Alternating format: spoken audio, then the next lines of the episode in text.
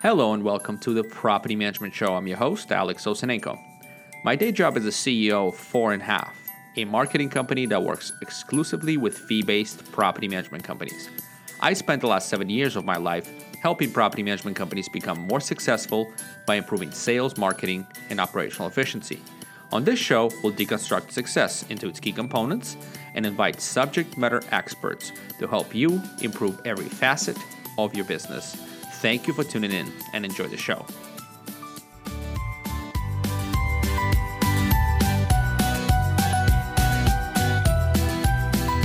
So, our topic today is um, business process outsourcing for modern property management companies.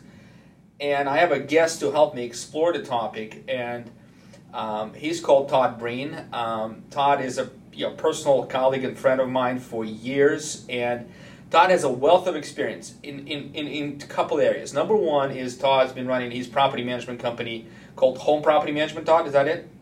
Yeah. Yeah, for 30 years. So he has the broker and business building experience from a perspective of property manager, property management company. And then his other venture is also very exciting. It's uh, it's called Virtually Incredible, where Todd does some video tours, training, a lot of speaking in different countries, uh, international speaking, and he also does business process outsourcing. Is that correct, Todd? Yeah, we've uh, we've rolled out two new versions of outsourcing the last two years, and it's kept us busy. Very interesting. So Todd has the wealth of knowledge in terms of um, you know the applicable knowledge on how outsourcing helps grow property management companies. So my question, let's start right out of the gate. Let's let's hit the let's hit the hard question out of the park. Um, and the hard question is, Todd, in, in the realm of property management, who is outsourcing for? How how will people know they're a good prospect for potentially saving money and building their business by outsourcing? So, you know, I get asked a lot that question, and I'm glad we started with that one because that really is the heart of the question about outsourcing is should I outsource and, and if I should, what should I outsource? And so the first thing that I like to do is I, I, I put a little scale up for the people and I say, over here we got the control freaks that micromanage every process of their business. And on this side, we have the people who are just seat of the pants trying to get the job done. They don't have any processes or systems in place. And where are you on that spectrum? And and as soon as somebody says, "Well, I'm I'm closer to this side or I'm closer to that side," I can give them a whole bunch of insights on what it's going to be like to to begin outsourcing. So, for instance, if if somebody has a really tightly run operation with lots of systems, lots of processes, and they're control freaks, they watch how they get everything done. Those people uh, can be really good outsourcers provided they devote a lot of time and attention to learning the cultural differences in the Philippines, for instance, where we outsource, or India, or wherever you're going to outsource. Just have a little bit more learning to do to be able to to adapt to that culture. But half the battle's done because you've already got your systems and your processes and your training. So bringing somebody in from across the world is not that big a deal because they work virtually. So, but then you got people over here that are no systems, no processes, they're winging it, and and and should they outsource? And I say, you know, yeah, but you gotta you gotta learn to let somebody else do the uh, outsourcing for you as an intermediary. So the more systemized your business is, the more you can go and hire your own virtual assistants. The less systemized you are, the more you should probably hire somebody to outsource for you. Does that make sense? Yeah, it does. So on the on the on the one side of the spectrum, a business who's tightly run, operated with systems and management practices in place who's been around for a while, I would say something like your business, right? I mean, 30 years, right? You probably had time to lock down some processes. Also, some younger businesses are coming at it from the systems perspective. And those guys can uh, essentially uh, uh, hire talent overseas for a lot less money to complete the tasks they already have in place and being completed by someone who's more expensive. And their more expensive talent can spend more time on value add tasks rather than menial, you know, data entry stuff, right? That's one spectrum. The other side of the spectrum, folks who have no systems, and for those, they need a bit more higher level help in terms of A, systemizing, B, executing. Did I understand it? Yeah, it, and and so the people who come to me and say, "Man, I'm I don't have any systems," and that it also goes to the size of the business because uh, Alex, you and I are both in the in the business of supporting property management companies, and we know that the larger the business is, the more likely they are to have proven systems in place. And so, you know, when I see the the, the company that has 150 doors or fewer, usually those are people that are entrepreneurial and they're relatively newer to the uh, to the process, and they're the ones that are struggling to put together all their systems. So so a turnkey operator, man, that that's some of our best clients at Virtually Incredible is the people in the 250 and less because they're they're thankful not only for the affordable help but because we systemize processes in their business ah, that they didn't know how to do. That's very interesting. I didn't realize this. So essentially BPO companies, business process outsourcing, for uh, just to interpret that uh, acronym, are everywhere, and you can buy their services, you know, across the board for any business. The advantage of doing a property management specific or working with a property management specific company like Virtually Incredible, right, is the ability not only to do the actual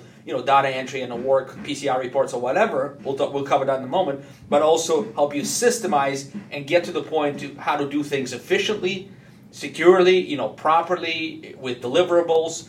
And so an entrepreneur can rely on a company like yours, right, to to help them systemize and execute. That's that's what happens. Right. Uh, it's it's such an aha moment whenever we do a presentation to a smaller operator, business operator, because they're they're so thankful. They thought they were getting labor help, but they realize the labor help comes with a built-in system, and they're like, "Oh, damn, that's better than anything we've done." And they just, "Where do I sign?" and it works. And then as we go in the 250 to 500 uh, size companies, those those companies have already struggled to put in some of their own systems, or they wouldn't be that size. And so now it comes down to okay, which system is better, yours or mine? It comes down to will my staff respond well to outsourcing? You get in the smaller businesses, everyone's like, man, thank God you're here, right? Yeah. You get into the medium sized business. You take two of them off, their life becomes a little bit more quality. yeah, exactly. They just love us, right? And so you get into the medium size, and now it's like you got to elbow your room, way into the room with the existing staff, and there's turf, and there's you know, some people, oh, that's not how we've always done it, and so yeah, you start finding out about the uh, the politics of the business and and the turf and who wants things a certain way. And so there's a dynamic about uh, bringing outsourcing to a medium-sized business that's a little bit artful. A lot of times we'll get business owners saying, all of us want to do it, but our office manager, she hates outsourcing. You know, she thinks it's wrong or, you know, and so you know we have that to overcome. And of course, uh, you know I'm Canadian, so and and I live in Florida. And sometimes I laugh. I'm Canadian. I live in Florida. I'm married to a Filipina. Uh, you know, I'm about the most international guy I know. But then there's some people who are like, yeah, I don't, I don't know if I like outsourcing. So we there's run into that sometimes. There's definitely negative connotations to the whole, to the whole uh, business or the whole, you know, uh, part of uh, outsourcing, which you know, you and I may or may not get in. I, I, I think people have some preconceived notions without necessarily understanding what the true, you know, the true thing is in reality. But um, let's let's step aside from that because I, I think there's there's what I'm curious about. I think there's a lot of questions about what you do, and now that I have you captured here for a little bit, let's explore the ROI. I you know the return on investment, and and, and after that I want to get into specific tasks or specific processes that you feel are best suited for the outsourcing for the for the modern property manager. But let's talk about ROI. You mentioned something I want to question you on it if you don't mind. Sure. You said that a high-end customer or a high-end property management company has to learn a little bit about the different culture to be able to build in the processes. What do you see usually the amount of outsourcing that they need to do for them to get a good return on investment with all that time invested in learning the culture, learning their the way they work, and and you know time zone differences and all those things. Yeah, so you know when I when I talk to somebody with uh, 700 or 1,000 doors, I'll talk to the business owner frankly, and I'll say, "So, are we a stepping stone, or do you see us being a permanent solution for you?" Because at a thousand or two thousand doors, you're an ideal candidate to learn to outsource yourself if you're so inclined. And so, you know, for instance, in the Philippines, you're allowed to hire somebody to work as an independent contractor for you, uh, and they can work that way for you for one year legally. Mm-hmm. Beyond one year, if you don't employ them and make them an employee, uh, then that's actually not fully compliant with Philippine uh, labor laws.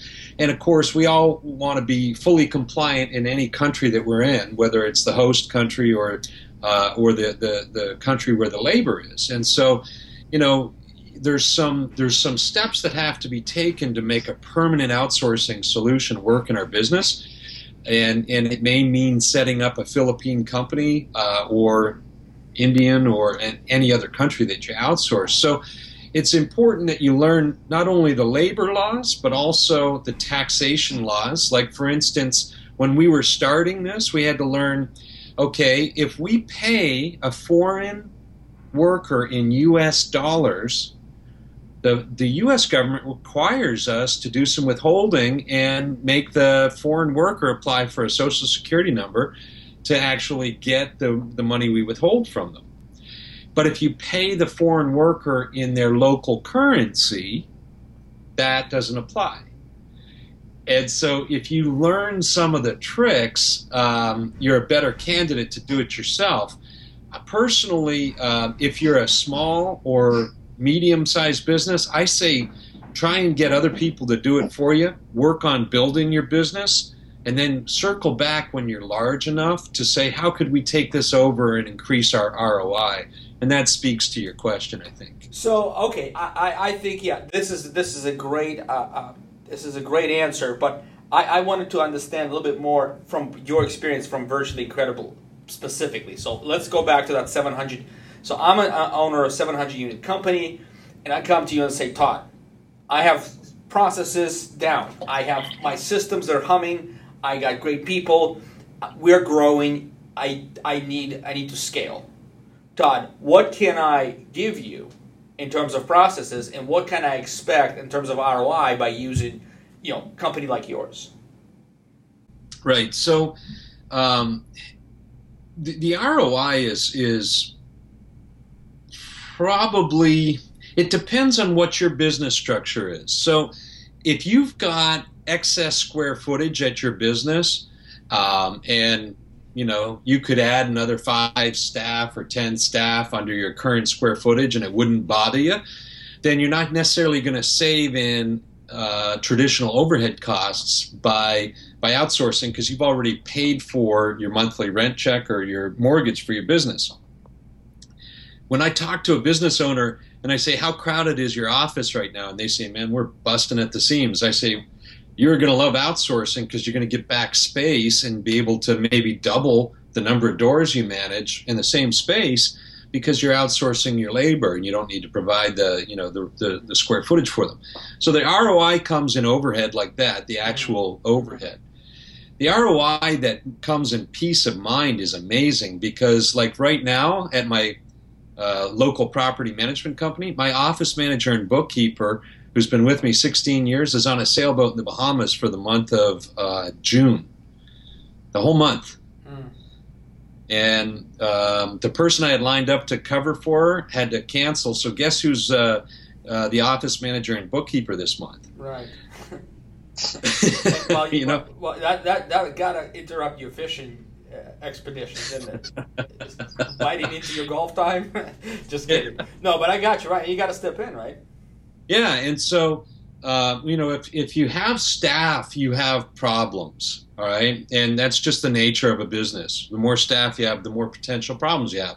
Outsourcing your staff, your ROI comes in clearing your debt, your your mind, and your calendar because you know you shouldn't have to worry about those functions because another business is going to take care of all those problems for staffing.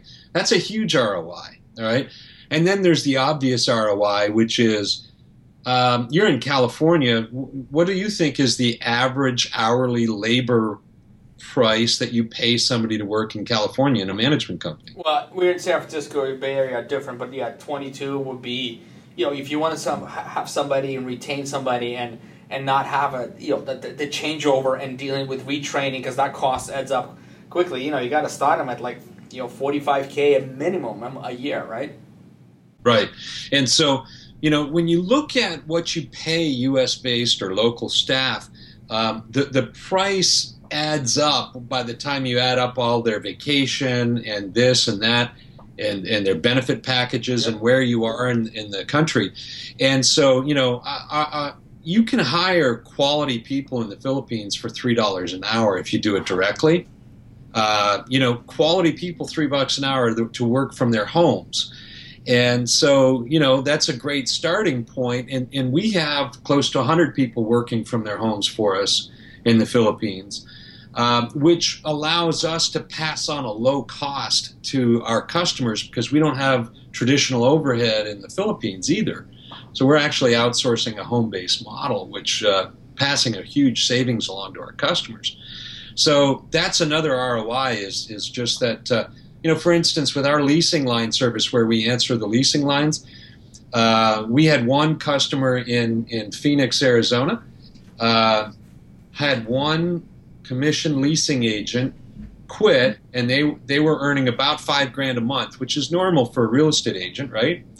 Um, when they came to us, they had 30 to 35 listings on their list on any given month, and it cost them five grand a month to staff their leasing department for 40 or 45 hours a week. Mm-hmm.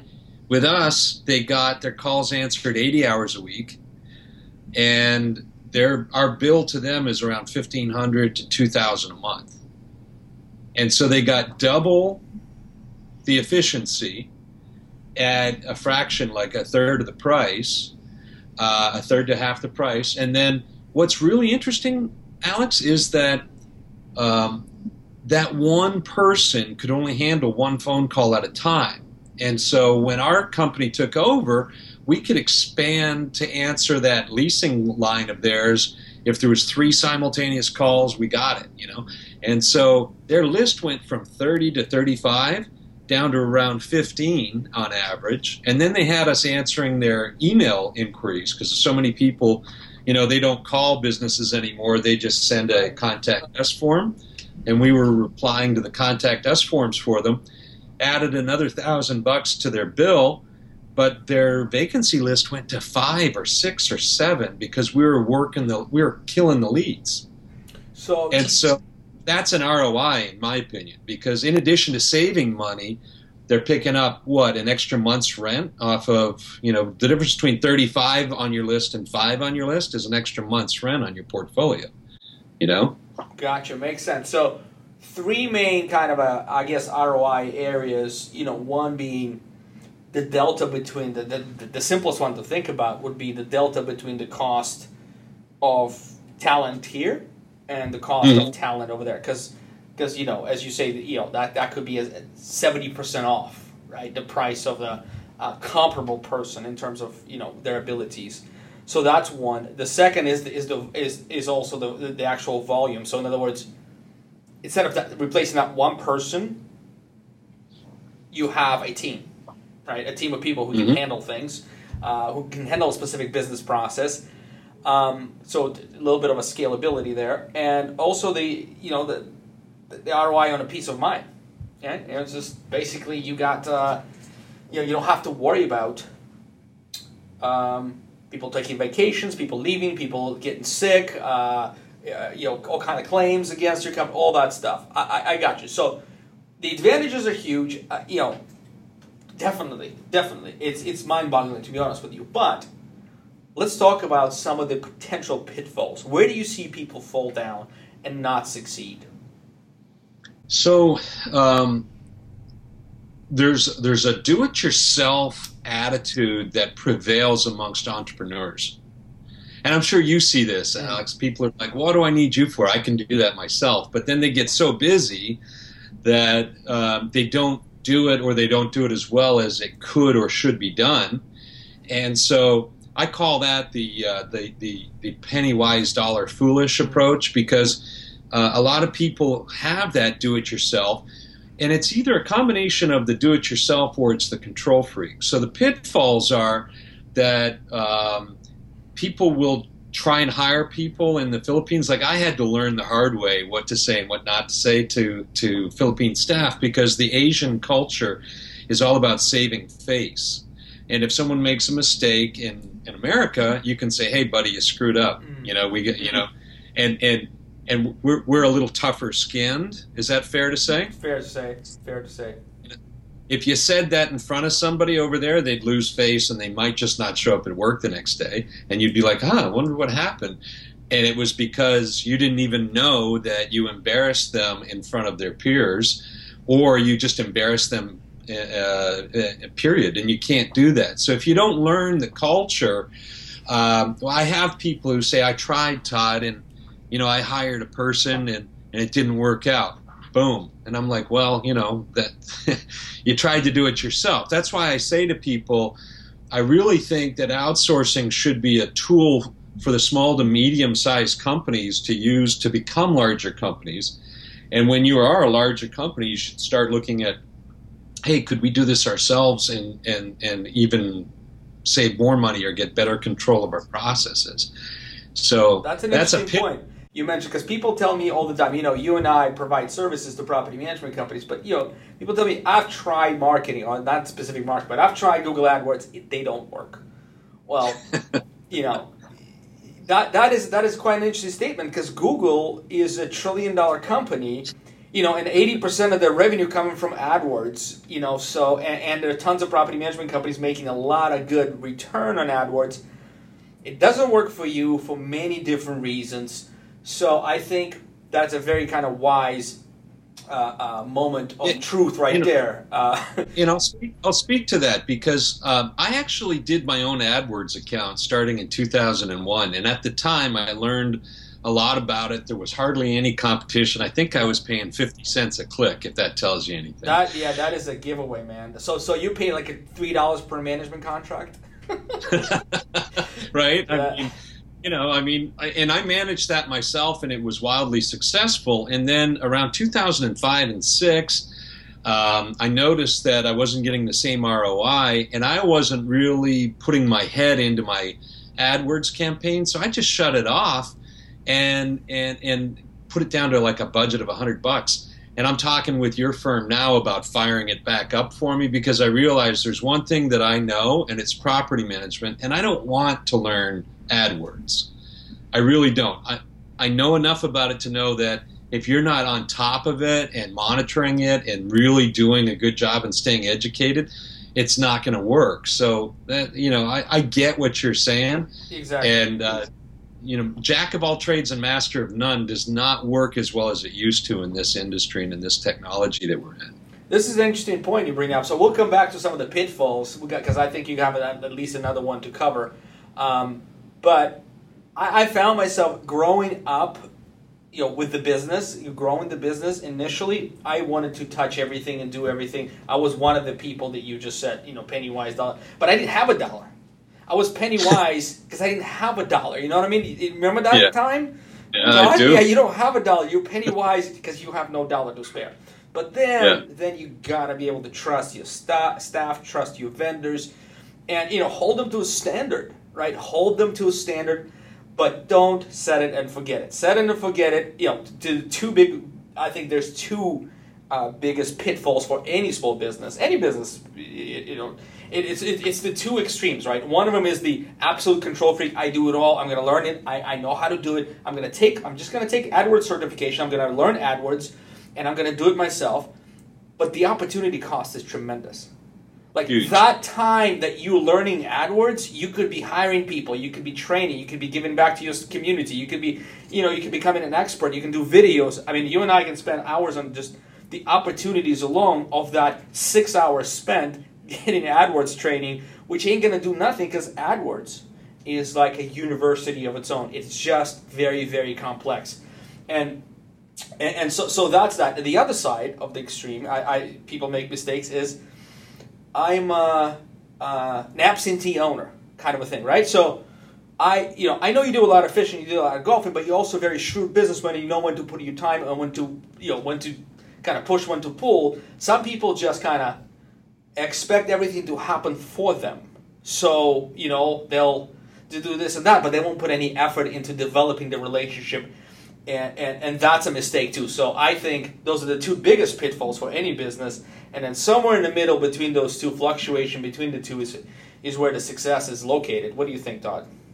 I agree. And you know, uh, when we get the business owner that hires us and says, "Here, take this mess and you do it," I'm always wondering how well or how long we're going to work together with that business owner true. because because if they don't have a little bit more care and concern in how they turn things over to us, uh, what else is happening at their business that I don't know about? And so I always uh, make it a point in our calendar. We have people that reach out, touch the staff, say, "Hey, how's things going? What can we do to uh, to bring your bill down?" Because we don't want to have our outsourcing bill with anybody be any higher than it has to be. So we're always looking for ways to reduce that cost and sometimes the set it and forget forget it people lose an opportunity to to maybe shave 10 or 20 percent off their bill by staying a little bit more actively involved and you know that's that's the customer that I know cares and that we're going to have long term is the one that actually follows up occasionally you know Yep, agreed. And you know, and I'm the same way. We have lots of vendors we use, and we pay thousands of dollars to people like Unbounce and Reputation.com, and and and, and I, you know I understand it's so tempting to, when I originally just set it up. It's so tempting for me just to shift my focus elsewhere because that's like done. Let's just check market. It's done. They're taking care of it. In reality, if you have people on your staff that are responsible for those vendor relationships, they're constantly talking. That's fine. But if you don't, who's going to do it for you? Who? I mean, next time Reputation.com decides to raise prices and not to tell me, or to change their yeah. plugin and affects all my customers. You know, you, you got to keep. So there's this balance of of maintaining existing relationships while building new business. And I'm think I think vendor relationships. I would think looking back at four and a half, vendor relationships are key building blocks of our company. Don't you agree?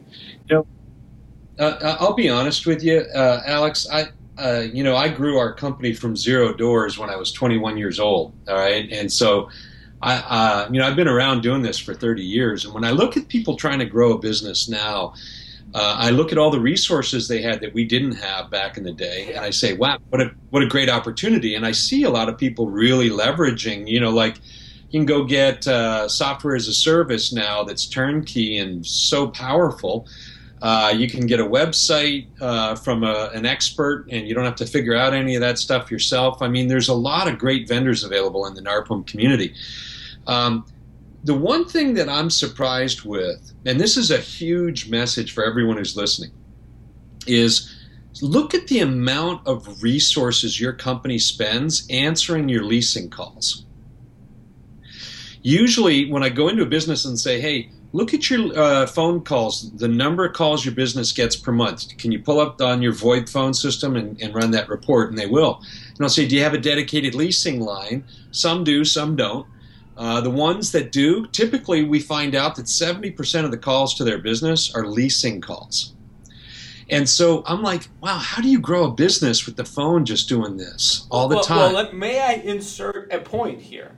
One of the biggest reasons our customers don't succeed as much as they should be succeeding is their inability to get to the business phone, to the owner call. Guess what those owner calls are being mixed up with? right? The lease. Yeah, phones. yeah, exactly. So, so, so if you had a red phone that only owners called, wouldn't you be like, you know, carry it with you everywhere to be right next to your bed? Of course you would, but you can't do that. So, yeah, go ahead. I, I, I apologize for interrupting. I just can relate to that. I mean, if I were if I were trying to grow a business, and I know that that's what four and a half is all about. That's why I'm speaking to your audience on this. Uh, the outsourcing leasing calls would be a number one priority and then repurposing all of my staff resources that I had towards growing the business instead of answering leasing calls. Because the second thing that I do with a, a business owner is I say, okay, let's see, 70% of your calls were on your leasing. And let's say that was 700 calls. I'm just giving you an example, right? 700 calls. Great. How many leases did you write that month? and they'll go and look and they'll say, well, we average about five or seven leases a month. And I'll say, so one out of a hundred calls makes you money on your leasing lines, and 99 out of a hundred you did you didn't make any money, but you're still answering those while you're not getting to your your owners. And and see when when we get a prospective new owner calling us, we have people at our company that call that prospective new owner as many as 10 or 12 times until they either sign with us, sign with You somebody else, to. or tell them stop to. calling. Yeah. Right? And most business owners that own a management company, they'll take an inbound call for new management. They'll they'll answer questions. They'll hang up and they'll never follow up with that uh, prospect while they're still answering uh, 700 calls a month that they're not going to make any money from. And it's that imbalance that is keeping them where they are, small, disorganized. So getting rid of your uh, and outsourcing your leasing calls is one of the best things you can do so you can focus on growing a business. That is a really cool, actually. So you and I should probably think about it because we have now we deploy LeadSimple, which is the CRM for managing the sales process for the owners for all of our product, uh, all, all of our. Uh, sorry, I lost I lost the word here. All of our packages have LeadSimple built in because we f- we find that leads are usually a perceived problem. There's enough leads, but you're right. They're not being followed up on. They're not being dealt with like it's the like it's the ten thousand dollar lifetime revenue value that they are, right? So if you don't call back that owner, it's like ah, it's he's a looker, or or now his house is not ready. It's gonna be ready in three months. Well, hell, you can put it on your pipeline and know that you have a potential deal coming in in three months. On to the next one and make sure you follow up and all that stuff. So you're absolutely right. I you know, but as a small business, you have to pick your battles. I'm just surprised. I'm totally surprised. Absolutely, I would never guess this was a problem. Dealing with new business is the biggest problem I see. Mm-hmm. I don't know what it is. I, I don't know what it is. Thought you're right. If they if, if if they pick up the phone, they'll probably close the deal. If they're unable to close the deal, no one does anything with that lead moving forward. It's it's just garbage. and and and somebody who follows up with them and does a traditional marketing campaign is going to close them. Absolutely. And the same, same thing happens on the leasing lines. The the we, we will mystery shop any company's leasing lines, and the results are really eye opening, Alex, because we get people answering the phone and and they're busy and they're distracted and they don't even want to answer questions or we get voicemail 50% of the time when we call businesses. Voicemail does not rent houses i'm sorry. And so you know it, it's very intriguing for me to, to see how businesses are running themselves. And, and if i could tell any business anything it's get rid of the stuff that doesn't make you money and focus on the stuff that does you called it a $10000 NRT is buying management companies right now for four and five thousand dollars a unit. So I don't know what the lifetime value is of each new account you sign up, but the resale value of each new account is four to five thousand dollars, Alex. It's Yep. pretty funny, Yep. you know. So, So I that, mean, that's the phone call that you put on hold. yeah, or or you're too busy answering three leasing calls to take your new management lead. You know. That is interesting. We're solving the same. That's I, I didn't know that. We just came. I, I just came to this conclusion in this conversation. We're solving the same problem from a different from a different angle. Yeah. I independently have identified and have a solution for both increasing the owner calls and paying more attention to them, and reducing the distractions and getting better quality leasing right? That's what I'm assuming you guys do. Is the virtually credible? Is that you you uh, you provide a better quality experience for the potential lease, leasee, right? So you can Yes. rent that house faster. Okay. Yeah, and you know, people ask me, "Could you uh, answer my new management calls?" And I say, "No, Mm. that's your job. I don't want to do that in the Philippines, nor does your potential new customer want to talk to somebody outside of your business. They want to talk to someone knowledgeable and skilled. And the best thing you can do is get rid of all those other annoying calls that aren't going to make you any money. Because uh, really and truly, guys, do that study at your business and you'll find one out of 50 or one out of 100 calls is monetized with a lease. The rest of them, you're not making any money. And so get rid of them and focus on you doing a bang up job and putting LeadSimple into place and working the leads like it's your job, and you'll grow your company and have an asset you can be proud of that grows in value. You know, you think about it, five thousand a door. If you add a hundred new doors, your net worth went up a half a million dollars. That's a lot of money. That is right? a lot of money, and it's very, very reasonable to expect for a 500 unit company with proper marketing and without a huge spend to add that 100 doors every year. Because their momentum will give them 20, 30. Yeah. And then and if and then just being that much better in sales process, I think another 20, 30. And then right. add the marketing layer, and that's another 50 for you, and you're you're you're you know you're half a million dollars richer every year. That is quite well while taking a paycheck.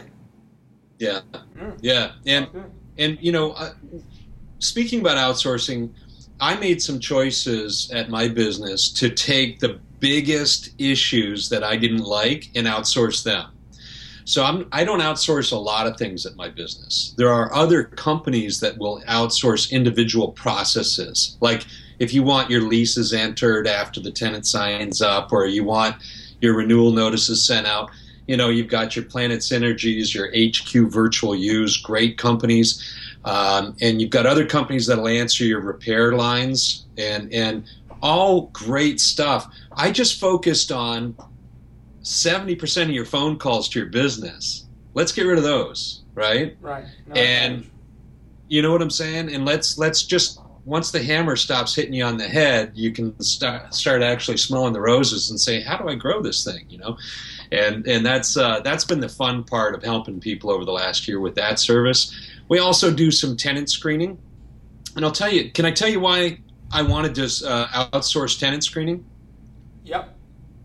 Compliance with federal regulations, uniformity, and being able to sleep at night, knowing that as the broker every tenant that applies gets handled uniformly the same way yeah, because that's a big my deal, the, the, the, the oh fair housing God. laws are, are quite clear and the reason why owners hire you the property manager is so they don't have to deal with that headache but you know yeah. if you get yourself sued and them sued by default you know you're going to lose your business isn't that right yeah, yeah, and none of us can even afford uh, having somebody come and check us twice for fair housing. We want to pass the first uh, examination with flying colors, which means you have all your systems in place. And see, systems are what keep you in compliance. No systems, no no routine compliance. And you'd be surprised how many small, again, the small to medium sized people that aren't routinely doing every application the same way and leaving themselves open for a fair housing dispute or investigation that would just uh, not end well. And that that you know, I had four, I have four wonderful, highly trained property managers that are busy, and for them to do the same thing consistently is a challenge. Especially, hang on a second, sorry about that. Sorry. Uh, especially, yeah, it's a challenge, especially when you know it's peak time of the week or month or year and, and they're just slammed and they have like six applications that, that everybody wants to know and answer right away and they, they take shortcuts just to get the job done. Well those shortcuts are what leave you open for uh, potential risk with compliance. And so so I, you know th- those are the two major departments that i decided to outsource at my company and then anything that was outsourced successfully there, I just scale it for other property managers, which has been kind of fun. Gotcha. And yeah, I, I admire you and your success, and I, I, you know I think we're a bit of our out of time here, so I would uh, uh, really love to have you here again, uh, speaking on maybe another topic. Maybe we'll see what kind of questions we'll get off of this podcast, and maybe we'll have to uh, do a Q and A after this in, in the future episode. Todd, thank you kindly for your time. It was a pleasure. And I will see you at one of the conferences very soon, I hope. Hey, thanks a lot, Alex, and to everyone listen, man. Uh, keep the faith and have a great time. Thank you.